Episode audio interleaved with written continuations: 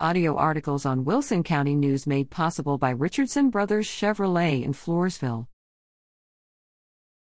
Superintendents bank off of our school taxes. Editor I would like to share some thoughts about our largest property tax bill school tax. It's a killer for families, especially those on fixed incomes. Though the cost of public education continues to increase, public school enrollment is on the decline statewide and student scores and success rates are in decline. The public school system is also leading the charge in student LGBTQ indoctrination with the blessings of the elected school boards and their hired superintendents.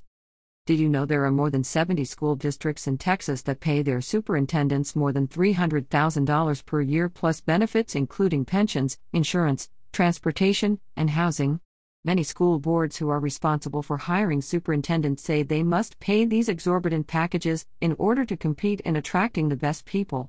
Does anyone remember what we pay the president and Congress? Are they really getting the best people or simply feeding the pricing frenzy? Doesn't it make us feel warm and fuzzy as we struggle with paying those school taxes, higher cost of fuel, groceries, utilities, medical care, and life in general, that our education dollars make certain individuals near annual millionaires? Terry Harper, State Republican Executive Committee Chairman for Senate District 21.